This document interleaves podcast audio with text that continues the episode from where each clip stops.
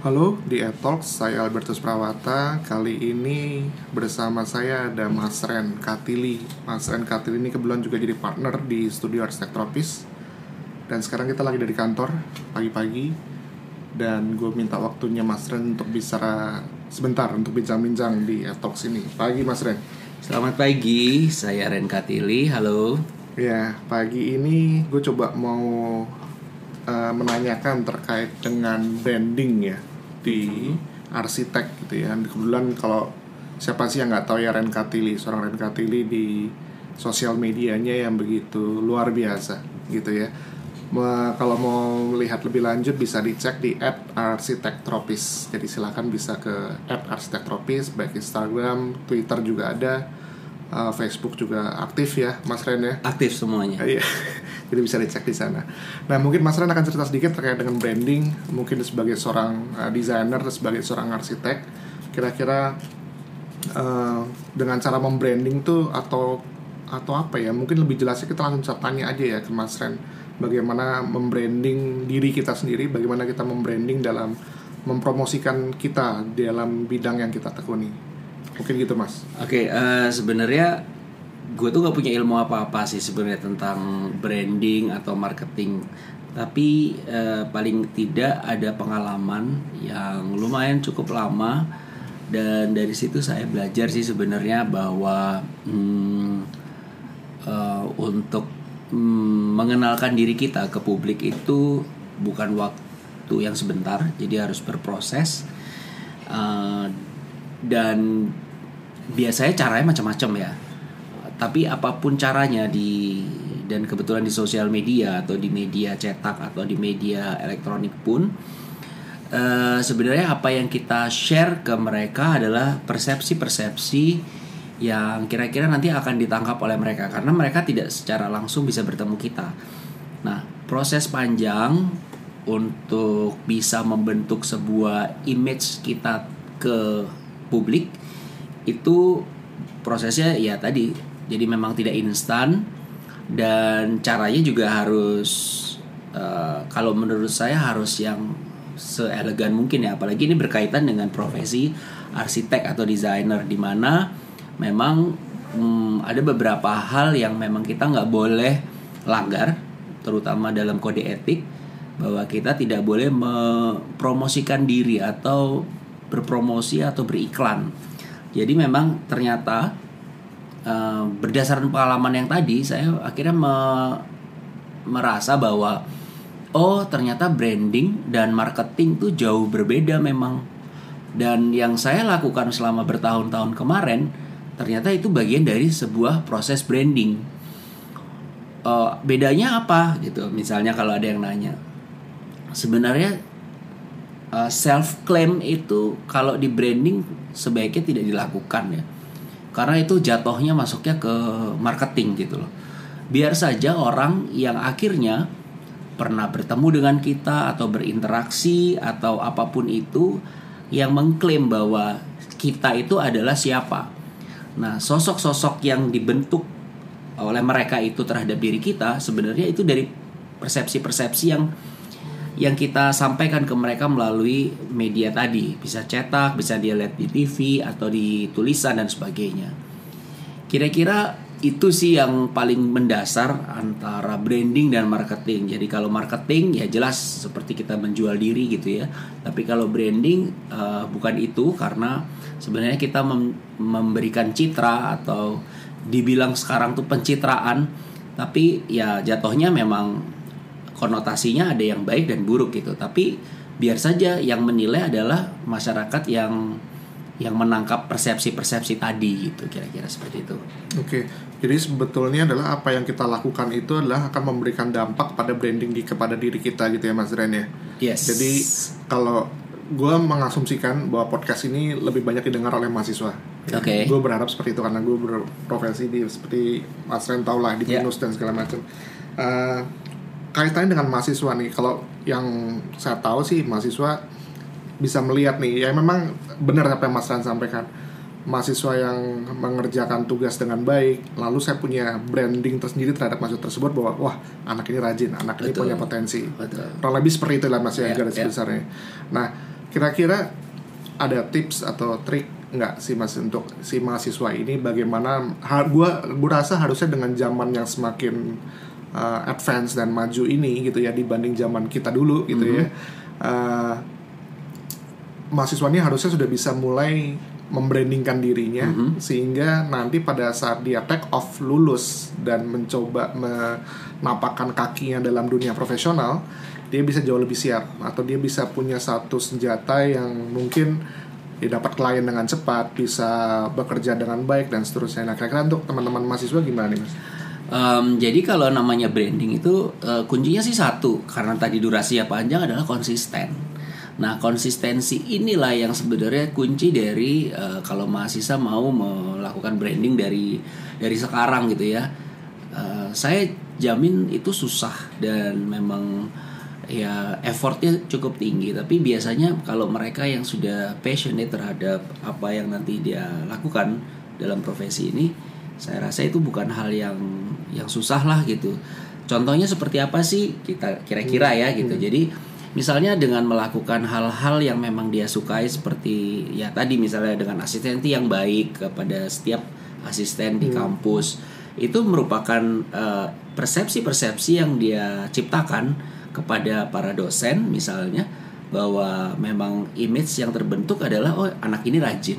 At least pertama itu. Kedua kalau misalnya apa yang dia lakukan dalam asistensi tadi dalam mendesain itu bagus itu udah nambah lagi plusnya gitu. Jadi selain rajin dia ternyata anaknya eh, ini juga ya eh, berbakat gitu misalnya. Tapi ya ada juga yang misalnya oh dia tidak rajin tapi dia berbakat. Itu juga bisa. Tergantung pilihan sih sebenarnya. Ada anak-anak yang memang passion terhadap konsistensi yang yang rutinitas seperti itu. Ada juga yang ya adalah anggot-anggotan misalnya. Asistensi males tapi sebenarnya mereka berbakat juga. Itu sebenarnya pilihan.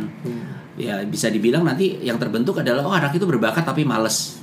Which is itu sebuah image juga sebuah persepsi juga. Tapi ada juga yang bilang anak itu eh, cukup rajin eh, eh, dia berbakat dan hal-hal plus lainnya gitu. Nah, itu semua pilihan dalam memberikan persepsi terhadap orang lain karena tentu saja nggak mestilah uh, hanya di sosial media, tapi dengan cara berinteraksi itu juga memberikan persepsi. Uh, karena persepsi-persepsi inilah yang nantinya akan uh, apa ya membentuk sensasi yang yang akan diterima oleh siapa pun yang mendengar atau berinteraksi atau membaca dan sebagainya. Betul. Kemudian eh, misalnya apalagi gitu selain di kampus ya, karena sebenarnya kegiatannya kan nggak mesti harus di kampus. Misalnya ikut sayembara dan sebagainya. Itu juga akan memberikan persepsi terhadap orang di luar kampus yang tidak pernah mengenal kita sama sekali. Jadi misalnya si A, si A ini pertama adalah dia sudah dikenal di kalangan kampusnya bahwa dia eh, anak yang cukup rajin, kreatif dan sebagainya.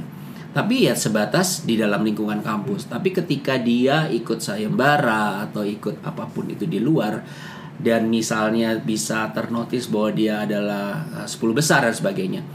Orang pertama kali mendengar namanya dan berkaitan dengan kegiatan yang dilakukan itu juga membentuk persepsi. Itu membentuk branding juga buat dia gitu. Oh, si A ini ternyata eh, selain di kampusnya dia terkenal rajin dan nilainya bagus, dia juga punya pengalaman di luar yang cukup baik gitu. Nah, biasanya ini akan tersiar dan apalagi di zaman digital seperti ini, saya yakin itu akan tersebar. Misalnya juara satu atau juara dua atau apa pun itu terdengar ke min- minimal di lingkungan masih di arsitektur.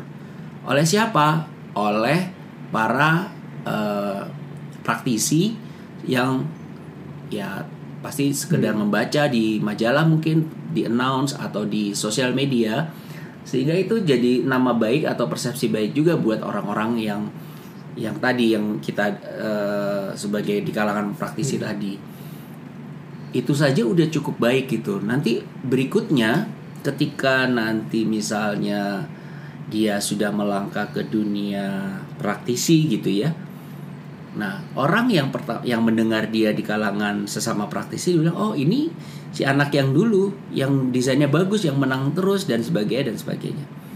Itu akan mempermudah dia untuk mendapatkan job yang pasti. Paling tidak well well well known lah di antara para praktisi sehingga oh kamu yang dulu pernah ini dan itu dan sebagainya. Itu baru di kalangan arsitektur saja misalnya. Tapi bisa jadi setelah dia berkarir dengan desain yang bagus kemudian itu juga terdengar di luar kalangan di arsitektur. Sehingga orang-orang yang memakai jasa arsitek juga akan tahu gitu oh ini sih anak yang berbakat itu misalnya atau anak yang rajin itu dan sebagainya sehingga memang akhirnya kita lihat bahwa sebuah konsistensi itu sebuah hal yang paling penting dalam membrandingkan diri gitu. Itu sih. Oke. Nah, menarik sih Mas. Ini gue melihat dari sudut pandang yang misalnya kalau anak ini punya passion tadi ya, punya passion berbakat, dia die hard uh, terkait dengan arsitektur, ikut seminar ini, ikut kompetisi ini. Nah, misalnya kalau untuk teman-teman yang mungkin ngerasa, aduh gue biasa aja, gue kayaknya nggak sejago dia, gue mungkin uh, awut-awutan dan segala macam dia punya ada cara nggak sih mas membuat dia menjadi excited buat dia menjadi lebih uh, apa ya istilahnya ya termotivasi gitu ya untuk untuk untuk apa ini yang bisa gue coba? Iya. meskipun gue tahu gue kalau ikut gue sembara gue mungkin bakal gagal terus atau dan seterusnya gitu kira-kira apa ya? Eh, itu dia. Kan persepsi tadi macam-macam ya. Ada persepsi yang rajin anaknya pintar dan sebagainya. Tapi bisa jadi anaknya eh, persepsi itu membentuk juga bahwa oh orangnya rajin dan sebagainya ini tapi ternyata orangnya boring gitu misalnya. Bisa bisa Iya, jadi iya, terbentuk hal kayak gitu. Betul. nah beberapa anak-anak yang saya tahu misalnya di kampus itu anak-anak yang suka kabur-kaburan lah atau apa segala macem itu mungkin anak yang mudah bergaul sebenarnya. Sehingga sebenarnya itu juga karakter yang terbentuk dalam persepsi beberapa orang. Gak masalah kalau misalnya dia apa bergaul. Tapi ya te- terus terang bergaul saja atau anaknya asik saja sebenarnya tidak cukup dalam dunia uh, desain seperti kita ini. Jadi harus tetap mereka memiliki uh, background desain yang cukup kuat lah minimal apa yang dia suka gitu. Misalnya dia tidak suka terlalu suka dalam perancangan tapi dia ternyata jago di struktur atau divisi bangunan dan sebagainya itu kan masih bisa terbentuk. Atau dia juga nanti siapa tahu mereka juga belum tentu juga jadi arsitek. Misalnya dia jadi bekerja di di industri yang lain tapi berkaitan dengan desain itu masih bisa gitu. Jadi eh, apa pun itu eh, upayakan bahwa persepsi yang terbentuk itu adalah hal yang positif bukan yang negatif. Karena kalau itu yang terjadi yang terbentuk jadi negatif mungkin dia akan jadi viral dan sebagainya. Tapi orang akan berpikir lagi untuk bekerja sama dengan dia karena kenegatifannya yang tadi gitu loh. Jadi saya pikir eh, karakter dan image yang ingin dibentuk tuh bisa bisa macam-macam. sebaiknya adalah memang itu bukan fake tapi itu adalah diri sendiri. Dan kalau memang bukan orang yang mudah bergaul dan sebagainya mungkin ada hal-hal lain yang bisa menonjolkan dia di bidang yang lain atau di dalam desainnya sangat kuat meskipun dia misalnya cukup introvert atau tidak percaya diri dan sebagainya. Tapi paling tidak orang mengerti bahwa dia memiliki kelebihan. Dan kelebihan ini bermanfaat buat dia di masa yang sekarang dan masa yang akan datang itu sih Iya iya betul setuju sih Mas Ren. Kayaknya ini jadi satu kayak soft skill ya yang Iya. yang mungkin secara teori pun SKS-nya nggak ada lah di ada. di di kampus gitu ya. Dan mungkin kita beruntung karena mungkin setiap semester kita ada namanya presentasi desain kita menurut menurut saya itu jadi salah satu metode satu cara untuk kita kembangin yang tadi namanya membrandingkan ini juga tapi juga percuma kalau cuma hanya sekedar omongan tapi karyanya malah juga nggak ada Exactly. gitu itu yang yang sering terjadi yang sering dilihat nah ini Iya. cukup menarik Uh, nah semoga nih bincang-bincang singkat uh, kali ini bisa da- dapat menjadikan inspirasi untuk kita semua khususnya juga tadi untuk uh, konteksnya ke teman-teman mahasiswa terutama yang lagi di uh, sedang meniti karir sebagai seorang desainer atau mungkin spesifiknya sebagai seorang arsitek uh, bahwa bisa dimulai dari sekarang bisa memberikan manfaat dan benefit yang baik kaitannya dengan membranding diri sendiri. Terima kasih Mas Ren Katili atas waktunya pagi Sip. ini. Kita nanti jumpa lagi di topik-topik berikutnya. Terima kasih. sampai jumpa